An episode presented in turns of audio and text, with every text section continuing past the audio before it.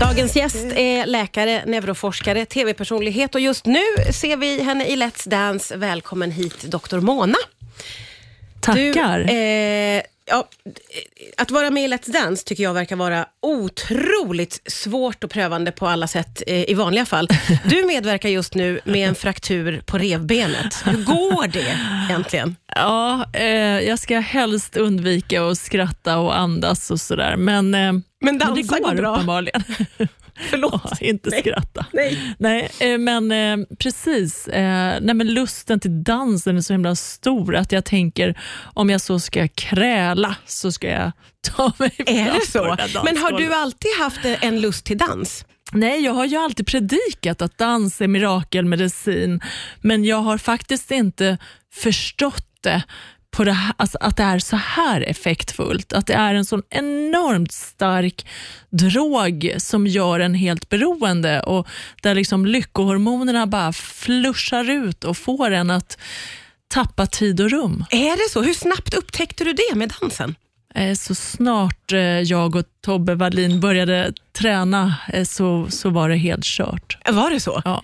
Och du hade inte dansat särskilt mycket innan alltså? Det här var det första riktiga mötet då? Ja, alltså jag, har, jag, jag gillar ju liksom stå på borden och dansa på en fest. Eller jag, Okej. jag, jag eh, har också varit intresserad av att kanske börja dansa argentinsk tango eller salsa så där tidigare, men man har ju aldrig haft tid. Och Nu får man äntligen liksom gå in i en bubbla och Dessutom så brukar jag vara väldigt mycket uppe i huvudet och tänka. Här måste man ju liksom ner i kroppen och känna. Ja. Och Det är helt underbart att man kan göra så. Och det här förstår jag på dig är någonting som du gör helt och hållet för dig själv, för att du ska få en slags ny upplevelse. Exakt. Du vet, jag är ju liksom, kommer ju från en bakgrund, det har varit mycket liv och död och allting har varit så seriöst och även allt jag har gjort har varit sånt som förväntas av mig, eller som jag förväntar själv och det ska helst vara liksom för andra och för att förändra världen. Det här gör jag bara för min egen skull, vilket är, jag tror det är första gången i mitt liv som jag unnar mig själv Är det så? och, och ja, faktiskt, Hur- och skäms lite över det. Nej, det ska du väl, då är det väl på tiden att du får unna dig någonting. Men hur är det att gå in i en sån upplevelse då och känna att det här gör jag, det gör jag för mig själv? Ja, men det har varit inte bara att jag har börjat lära mig dansa, utan det är ren terapi.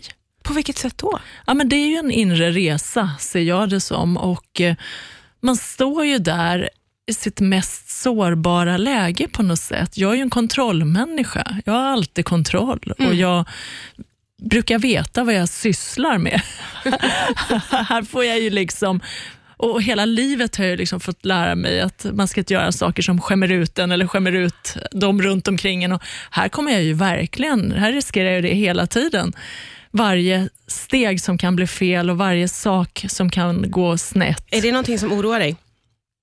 Nej, nu kör jag bara. Nu kör du bara. Du nämnde ju det innan här, att det här är någonting som du för första gången nästan någonsin gör för dig själv eh, och där du sätter dig väldigt mycket utanför din comfort zone.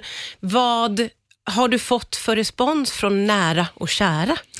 Nej men alltså, jag måste säga, jag blev extremt rörd efter att ha fått så mycket kärlek från folk. Jag, menar, jag fick ju vara ute och duellera först. Och jag menar, vem röstar på mig? Ja, det verkar vara ganska många. Och tänk att det var, fanns några där ute som faktiskt räddade mig där. Och det, det, jag kände en sån enorm tacksamhet av att bara få känna den kärleken och att få känna att jag får vara kvar ett litet tag till. Ja. Eh, vad betyder det här? Jag uppfattar att du är någon som, och det här är bara som, det här är mina egna fördomar kring dig nu då, men jag uppfattar att du är en person eh, som eh, har höga ambitioner och som vill mycket och som eh, när du liksom ger dig i kast med någonting så förväntar du dig att du ska klara av det. Har jag rätt eller fel? Ja, men det, det kan finnas en sanning i det. Och du har ju varit väldigt framgångsrik eh, inom ditt yrke. Hur känns det då att, eller vad har du för tankar om hur långt du vill nå i Let's Dance om vi säger så? Ja, men, alltså jag ser det här framförallt som en inre resa. Och eh, som sagt, att stå där och vara så otroligt sårbar och få faktiskt möta sina demoner på en massa olika sätt. Det är så himla värdefullt. Um, och, eh, så att jag, jag hoppas ju kunna få gå riktigt långt, men eh, det är ju upp till publiken där hemma. så vi får se hur mycket ja, have mercy on me. Ja, ja precis. Du, vad drömde du om när du var liten? Och jag har ju hela livet drömt om att uh, vara revolutionär. Jag kommer ju från en idealistisk familj. Mina föräldrar har kämpat mot två diktaturer eh, och mot mullorna i Iran. Så det var ju på grund av att de kämpade för demokrati som vi till slut behövde lämna Iran. Och, eh, så att jag, jag tror många känner så här, åh vad duktig du är, du är läkare och hjärnforskare och entreprenör. Och så här, men ingenting av de sakerna väger något i min bok, utan där, det som väger något det är ju liksom att revolutionera världen, att göra den bättre. Och, eh, Var det därför du drogs till det här yrket? För att du ville liksom vara med och, och göra bättre? Ja, jag tror att eh, allt som jag har gjort i mitt liv har handlat om att, jag menar, du vet, jag fick ju en andra chans till livet. Mm. Jag höll ju på att mista mitt liv liksom, när vi flydde från Iran. Och, så att, eh, att få en annan, annan chans, det gör att man eh, känner att man behöver ta tillvara på det och verkligen göra något gott och jag tror att man också har lite skuldkänsla för att man överlevde. Mm. Och många, många andra gjorde inte det, så mm. det känns som att därför behöver man göra något värdefullt av sitt liv och inte bara för sig själv, utan för vi människor drivs ju alltid av, av utveckling. Vi vill liksom göra oss själva och världen bättre. Mm, och, mm. Eh, så det har alltid varit en dröm, att få revolutionera världen och göra den bättre. Vad härligt att ha en sån stor dröm och att den drömmen ju också infrias. Det är väldigt imponerande måste jag säga. Vi ska prata vidare strax här på Rix FM.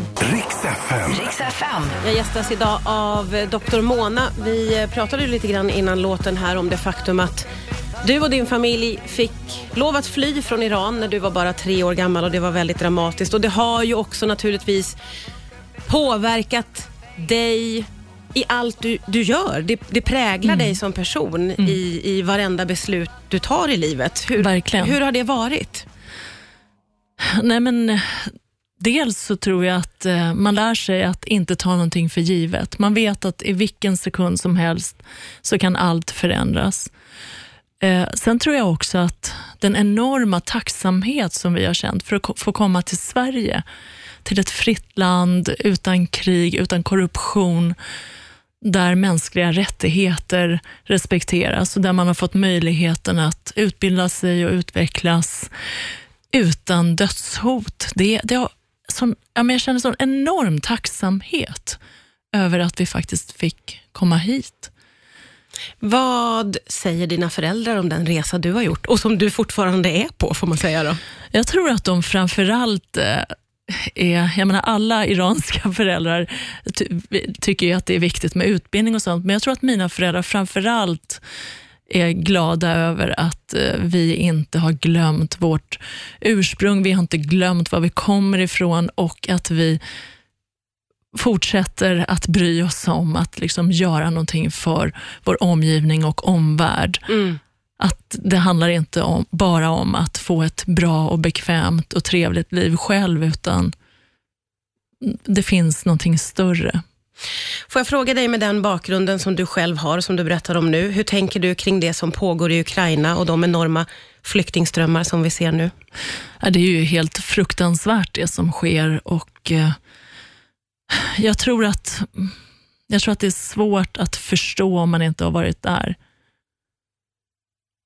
Och eh, nej när jag ser den här liksom, lilla tjejen stå där och sjunga, så eh, det är ju flashbacks. Ja, det är det.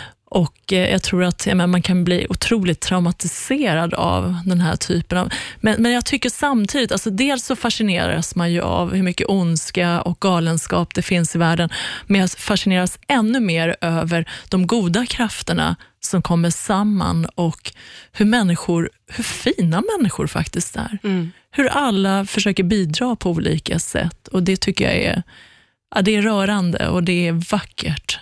Ja, det är verkligen ljuset i det här enorma mörkret, får man Verkligen. säga. Det var otroligt fint att få prata med dig. Tack snälla doktor Mona för att du kom hit. Martina.